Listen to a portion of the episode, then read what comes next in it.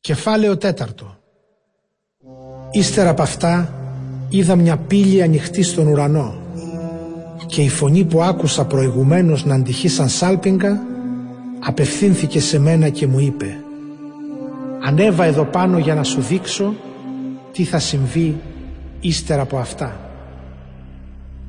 Αμέσως τότε με συνήρπασε το πνεύμα και είδα ένα θρόνο στον ουρανό και κάποιον να κάθεται στο θρόνο. Είχε θωριά που άστραφτε όπως ο Ίασπης και το Σάρδιο, τα πολύτιμα πετράδια. Ένα φωτεινό τόξο περικύκλωνε το θρόνο που λαμπύριζε σαν το σμαράγδι. 24 άλλοι θρόνοι σχημάτιζαν έναν κύκλο γύρω από το θρόνο.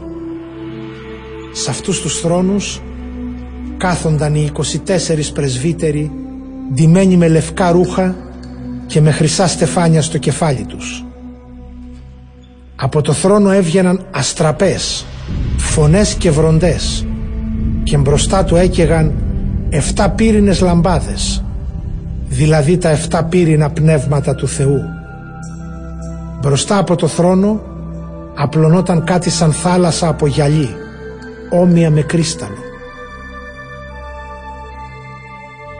Στο κέντρο, γύρω από το θρόνο, βρίσκονταν τέσσερα όντα γεμάτα μάτια, μπροστά και πίσω. Το πρώτο όν έμοιαζε με λιοντάρι, το δεύτερο με μοσχάρι, το τρίτο είχε όψη ανθρώπινη και το τέταρτο έμοιαζε με αετό που πετάει.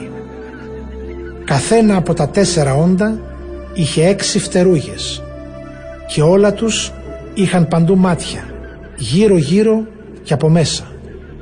Τα τέσσερα όντα έλεγαν ακατάπαυστα μέρα νύχτα. Άγιος, Άγιος, Άγιος είναι ο Κύριος, ο Θεός, ο Παντοκράτορας. Αυτός που αληθινά υπήρχε, υπάρχει και θα έρθει.